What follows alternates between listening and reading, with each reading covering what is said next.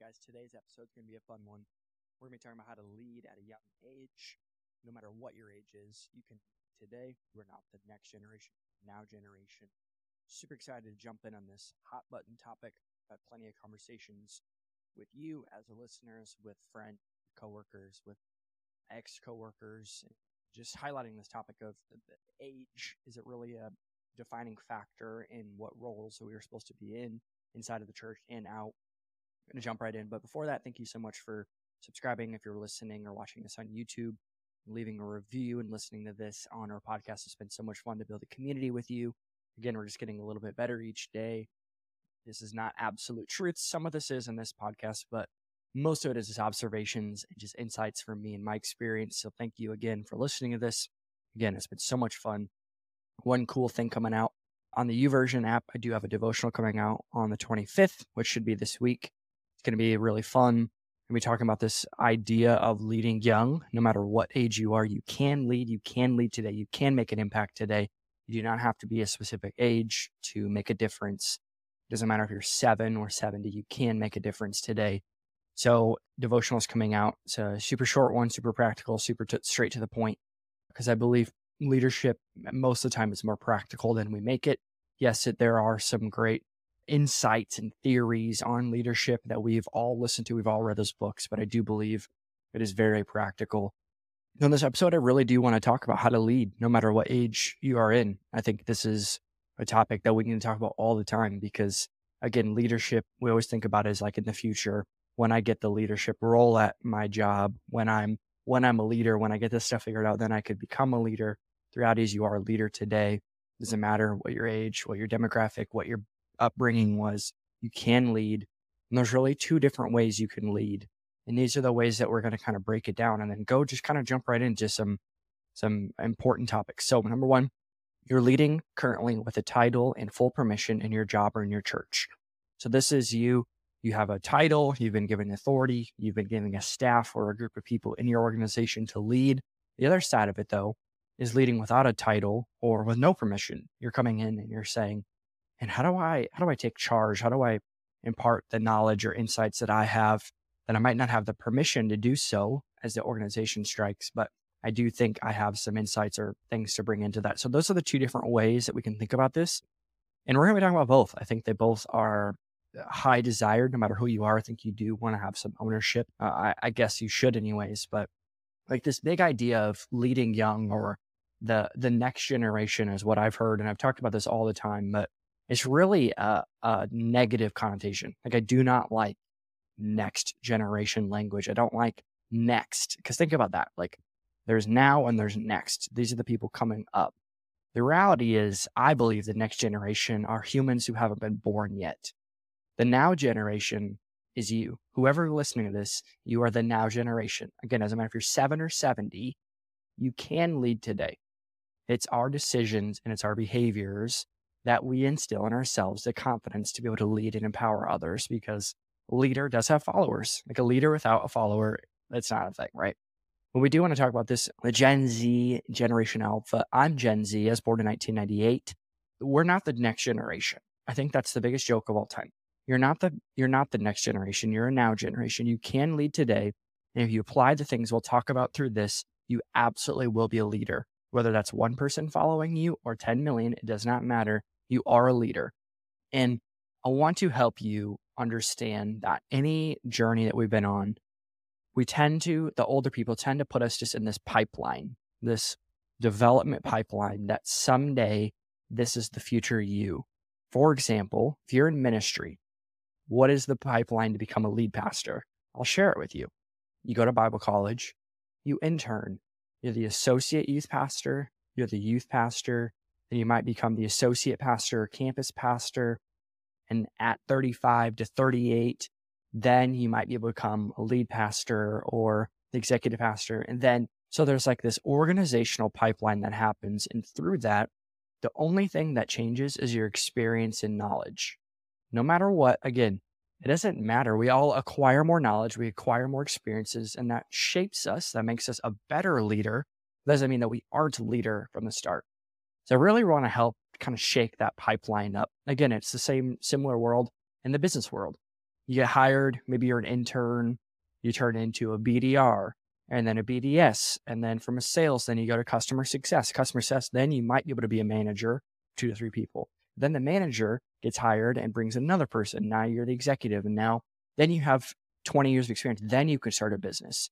Well, no, you can probably start a business today and lead 10 people because you're building people, you're getting them understanding of the vision you feel like you're supposed to do and help them play their part to build cooperation, coordination across the board. So really want to shake up this pipeline situation because if we don't we don't if we don't define what we're talking about here or if your person above you does not define what a leader is there's really no point of attaining or, or chasing this because most of the time when somebody doesn't define something in your organization your leader doesn't define what that next step is or help you see the next step it's actually a covert operation what i would say for manipulation. They're like manipulating you subconsciously to be able to get you to just stay because they're insecure and they don't want you to take their job or they don't want you to pay get paid more than them or whatever that is. And that's horrible, right? So this is in my experience a couple things that what a leader is. A leader has integrity, which screams volumes and weight more than any cool quotes, their fashion, their Instagram followers. Are they the same person privately as they are publicly? Are do they treat the intern the same as their executive? Again, integrity screams. If you don't have an integral leader, number one, get away from them. Number two, motto it looks like to have integrity. And integrity isn't this thing that we chase that's perfection because we all have idiosyncrasies. We all have things that are wrong with us. I understand that. But integrity is kind of the baseline. I think that's what we've almost deemed as the goal, which is ridiculous, especially in the church we should live with integrity. We should be the same person as we are privately as and are publicly. And you can see this very, very practically when somebody goes to communicate on Zoom with a staff meeting or at church in front of 300 people. Is there a switch that they switch? And it's like, that is not the same person. I don't know who you are, who you're pretending to be, but you are not the same person on a staff meeting. Very different. Because what that is, is they're, they're shaping themselves to form into an environment and how how horrible is that to be able to have you have to shape yourself to be a specific person in an environment whether that's preaching on a sunday or leading a staff meeting or going to dinner with your kids. You should be the same person. And uh, again there's different environments or different communicate communication methods. Understand that that's not what i'm saying. I'm saying does your heart heart shift to get people to like you? And there's a lot of things there to unpack we don't have time for but does a person lead with integrity? Do you have integrity? Are you the same person privately and publicly? Being a great listener. I think we always tend to follow people who are great communicators, which isn't a bad thing. But what I'm more interested in, not a great communicator, but a great listener. You can always tell a leader in the room when they're the ones listening because a great listener is always learning. And we all, we all have heard that quote great leaders are great learners. Yes, which means you got to be a good listener when you're sitting at a staff meeting observing the people, who's the person rambling and talking too much, and who's the person just listening and understanding, they're getting better. They're listening, they're hearing, they're observing the environment. Doesn't mean they're an introvert or an extrovert. Is the person a great listener? The second part of this is are they a great question asker? If you can observe and find the people who ask the best second and third layer questions to dig deep into the observation, again, it's sales. Are they doing proper discovery to be able to find the real problem and to help people see that problem and gain agreement on that problem? That is a leader who will create impactful change. And again, like I said, this is for you. You can take this right now and become the leader in your context, no matter the title or permission or not. If you are a great listener, if you're the same person privately and publicly, you know how to ask great questions. Forgot the author, but there's a book called Tell Me More that book drastically changed the way I ask questions over dinner, over a phone call, over in person coffees, no matter what it is, to be able to ask that second and third layer question to be able to help that person self discover what they're talking through. I have a lot of phone calls with pastors, youth pastors, tech company owners, whatever. Every time, the call always looks like me just asking questions. And I, it's almost a game in my head. Like I'm going to ask more questions than you. And again, I'm not perfect. I'm in, I have insecure moments. I have moments where I ramble or talk too much. when I'm trying to get people to like me. Understand that we're all in that boat together. But what I'm saying is these are just observations to be able to define what an actual leader is. So they ask great questions. Do do you create or does that leader create safety and trust in the people around them? If you're in context, I've said this in my episode before this, but there's always somebody in that table who you really don't trust. There's somebody that I don't know what it is, but there's something in our brain or our heart or our soul, spirit is telling us something's there's a disconnect with that person and myself. That is a big red flag about either them or you again. But do we do we have safety and trust in that room and does that leader help build that? And trust doesn't happen overnight. Even on a one-on-one basis, you're not going to have trust with that person initially. But again, if you ask her questions, if you're a great listener, if you're consistent, you don't freak out when they tell you stuff that as a pastor, you're like, whoa, I don't know if I should know that. Just watch your countenance, listen, say, tell me more, and learn. But a person who doesn't have trust and safety in that room, and it's usually one or two people in that whole room that nobody trusts, get them out of that room because they are going to ruin the culture and environment. Again, doesn't t- it takes one bad apple to ruin the whole field. So being capable of doing what you're doing. That's the last one that I'll say, and we'll jump in a different context. But are you a capable person? Like, can you practically do the things that someone's asking you to do and doing it well? If you're a high performer, that doesn't mean you're a leader, but it definitely is a good indicator. They probably got something going on. So you can lead people older than you. I don't I don't know who told you that. I don't know if that's just been a no one told you that. It's just insecurity going on in your subconscious thinking about I'm 21. I can't lead somebody 35. I haven't I haven't walked in their shoes. I've heard that a lot. I used to communicate that a lot. I used to say that a lot. Again, because I've been in environments where I'm the youngest person, but I'm the person people are looking to to lead them. That's what we always communicate to ourselves. I haven't walked in their shoes. How would I ever know how to give them wisdom and insight of something I've never walked in? And yes, there are there is some merit to walking and doing life and understanding and having experience. That's wisdom is just experience applied, right? So that is the wisdom. You don't have to actually go through that experience to have wisdom in that area. I don't have to do drugs to know I probably shouldn't do drugs. I've learned from other people and their experience not to do so. Again, you can lead people older than you.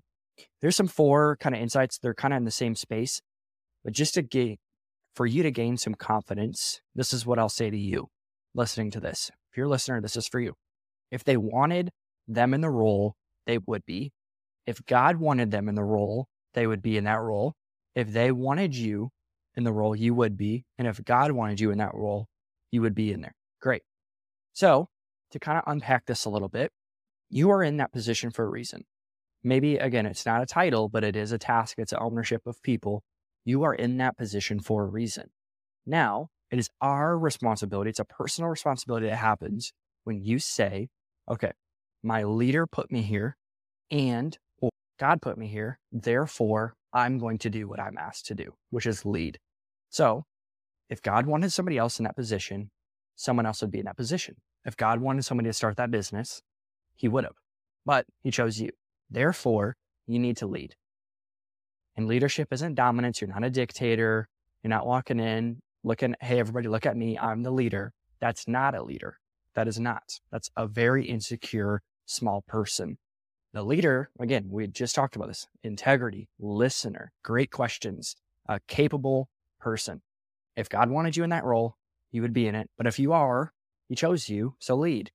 And the people who can't lead, people who can't be led by somebody younger than them, is the most insecure person in that room and in that context, and no matter what environment you're in, because you don't need to know more than somebody to lead them. That's such a lie. And again, we have to bring definitions to things because if we don't, then we all just have this general disagreement, but we're really not talking about the same thing. I'm talking about leading somebody, which means bringing somebody from where they are to where they're going, similar to how you lead yourself.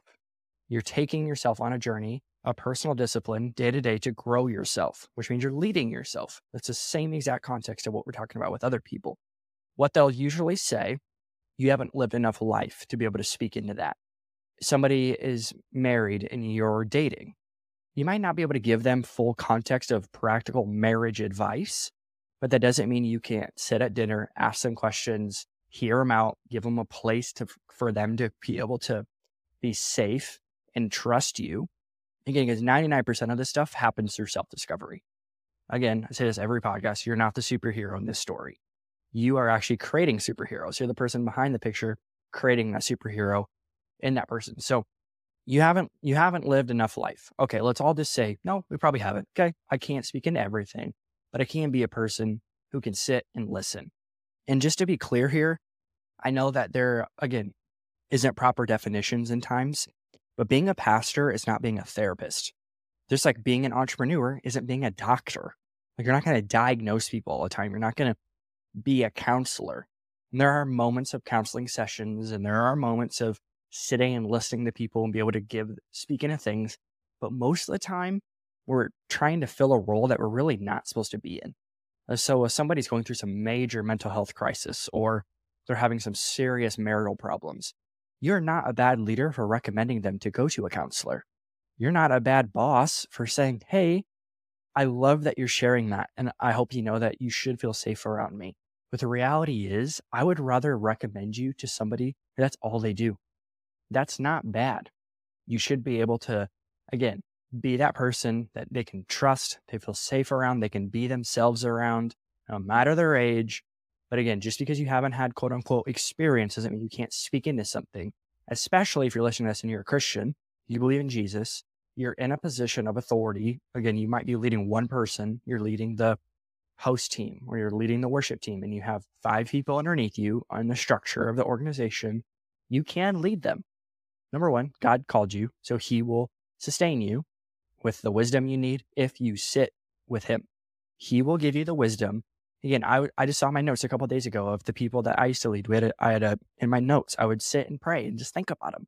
Like, what do they need in our next one on one? What do they need from me? What is a word from God for them to be able to recharge them, to get life back into their bones? It's not bad. You should be able to do so. And the entrepreneur side of it, or the business owner side of it, the manager side of it, the secular space, you can still do the same thing. You don't even have to believe in Jesus to have empathy and understanding and create safety and trust in people. So, this another caveat to this.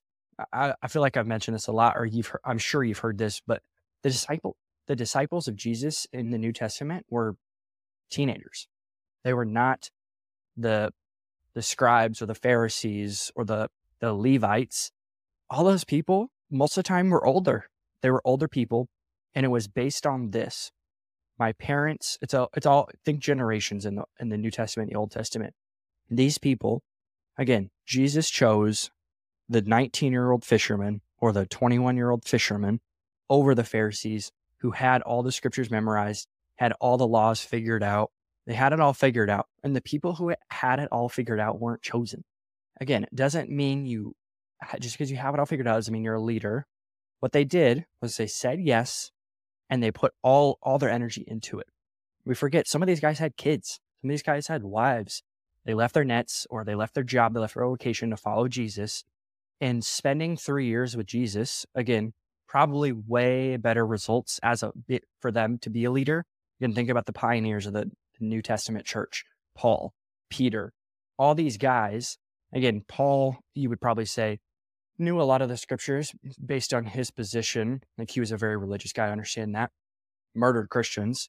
But most of the time, their experiences, what happened was these guys followed Jesus. They were close to Jesus. They observed how Jesus led and in real time applied that. What I love, the, the story about Peter and Jesus. Right after Jesus gets crucified, Peter goes back to his vocation. He's sitting on a boat. Jesus obviously resurrects He's in the lake and Peter sees him, jumps out of the boat, gets excited. They have breakfast together. So within 40 days of that situation, Peter goes from basically giving up on his right and authority that he was chosen by Jesus to be a leader, to lead in Jesus's kingdom and God's kingdom. In one weekend, basically goes back, quits on all of that, has one conversation with Jesus, and then 40 days later is preaching to thousands and thousands and thousands of people. What you can observe from this situation is in our moments of insecurity and going back to what's comfortable and the insecurities of, man, I, I thought he was the guy, I thought he was the Messiah, the confidence reboost. 40 days later, the dude's preaching to thousands of people. We can apply this today to not have to go back to the old thing, whatever was comfortable in our situation, to be able to know God chose me. Like I am chosen to do blank, whatever that is for you. You don't, again, you might not be preaching to thousands of people, you might be leading a Bible study, whatever your context is, but just know if God called you, that means you don't have to wait a certain age. You don't have to have Ephesians memorized to be able to lead someone to Jesus. We understand that.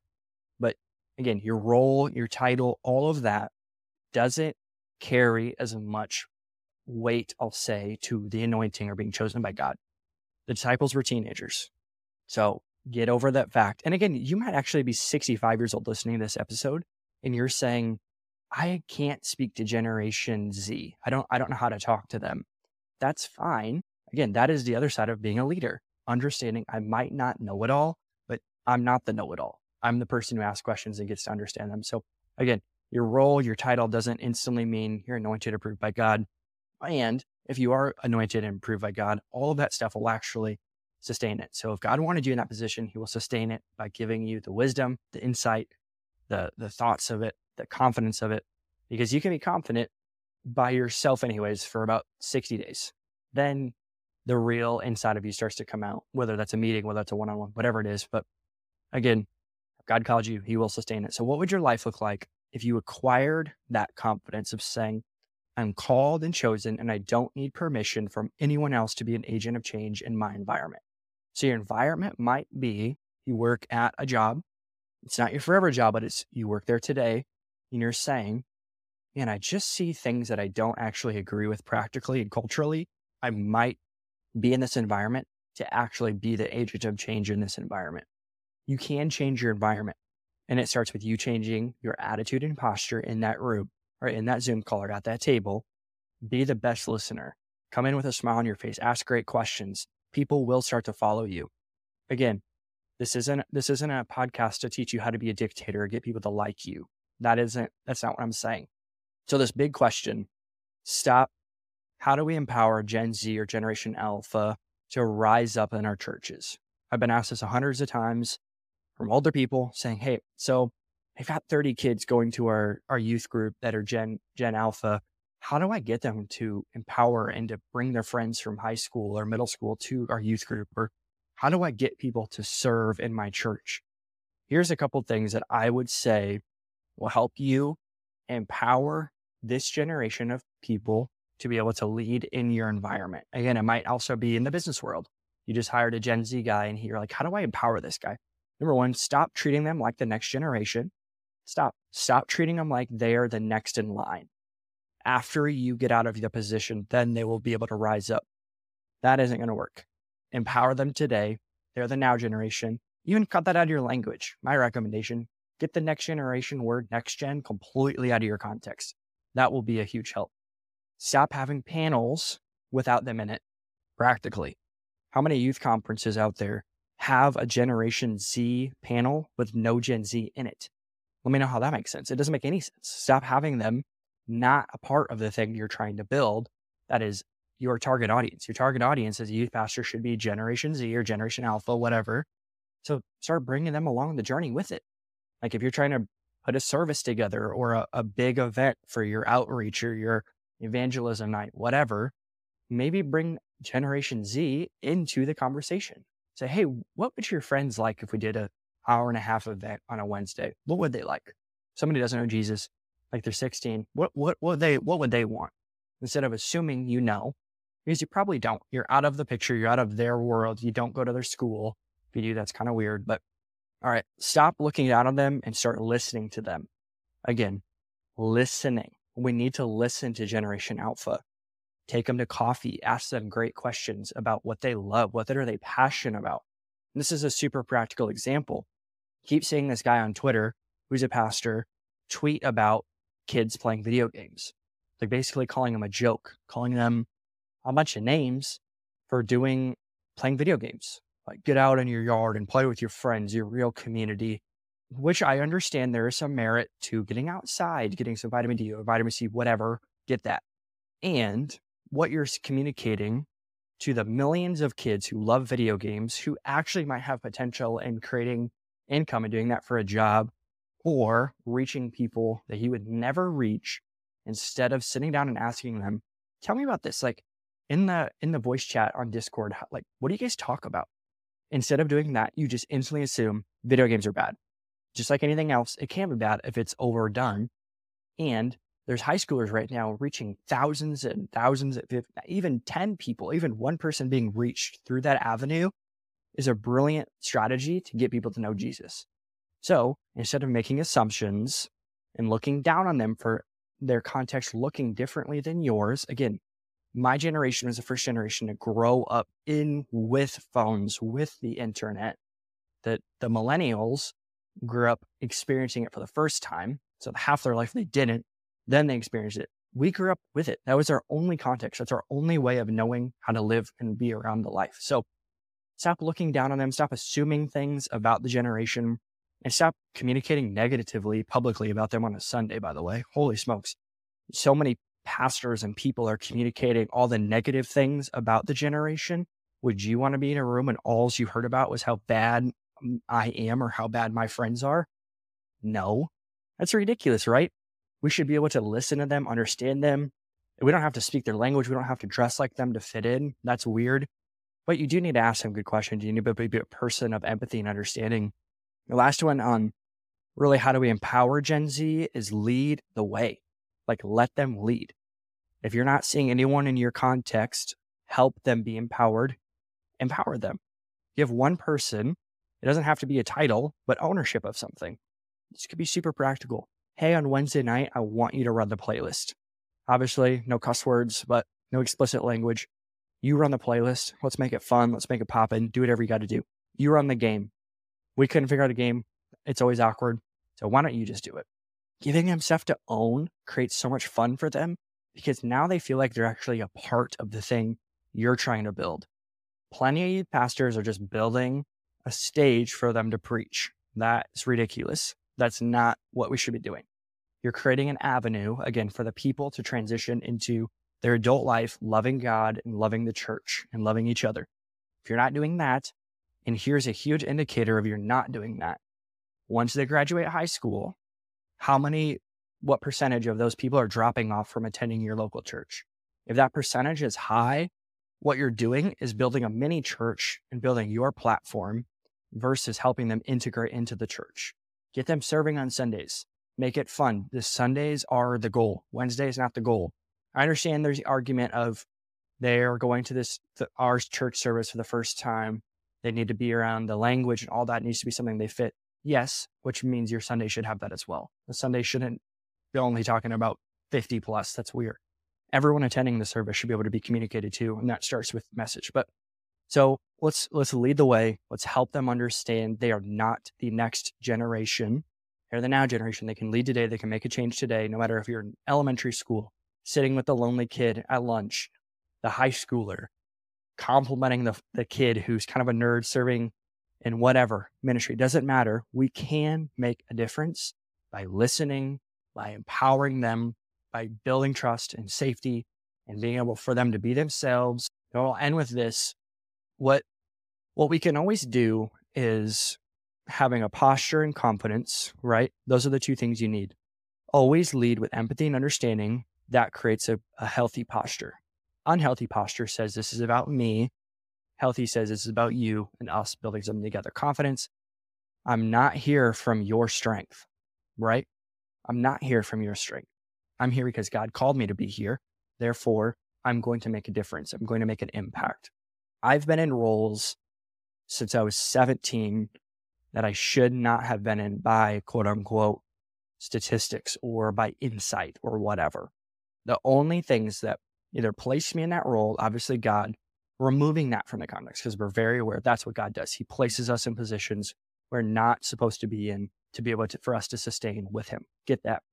But when I've been in positions or I've been in roles that I quote unquote shouldn't be in, it's the journey of getting rid of the insecurities. And again, it's sanctification. It's us getting to know Jesus more, therefore getting to know and to be more like Jesus, to be more of an understanding servant leader. Again, he's the leader of leaders. That's that's our model. We don't have another model. So I, I have I've yet to have it figured all have it all figured out. I've yet to be the perfect leader. I've yet to be a guy who, again, John Maxwell doesn't even have it all figured out. Nobody has it all figured out. And if they do, they're the most insecure person on the planet. So you don't have to have it all figured out. You don't have to be the perfect leader. You don't have to be the guy who can quote all the Bible verses. What you need to know is your daily devotional life with Jesus and your daily disciplines you are applying every day is going to define the potential and future leader of yourself. You can lead today. You are a leader today. Make an impact no matter what your environment is. And I believe God has called you in that reason for a reason. You get in that context, lead with impact. You're agent of change. You can walk into that room with confidence, with a with a servant's posture of I just want to ask the best questions. I just want to be the person who listens. And I want to be the person who's highly capable. Nobody's going to know more about that subject than myself. If you do that, you're going to be an incredible leader. Thank you so much for listening this. I hope that you know you are not the next generation. You are a leader today. You can make a difference today, and you will make a difference today. See you next week.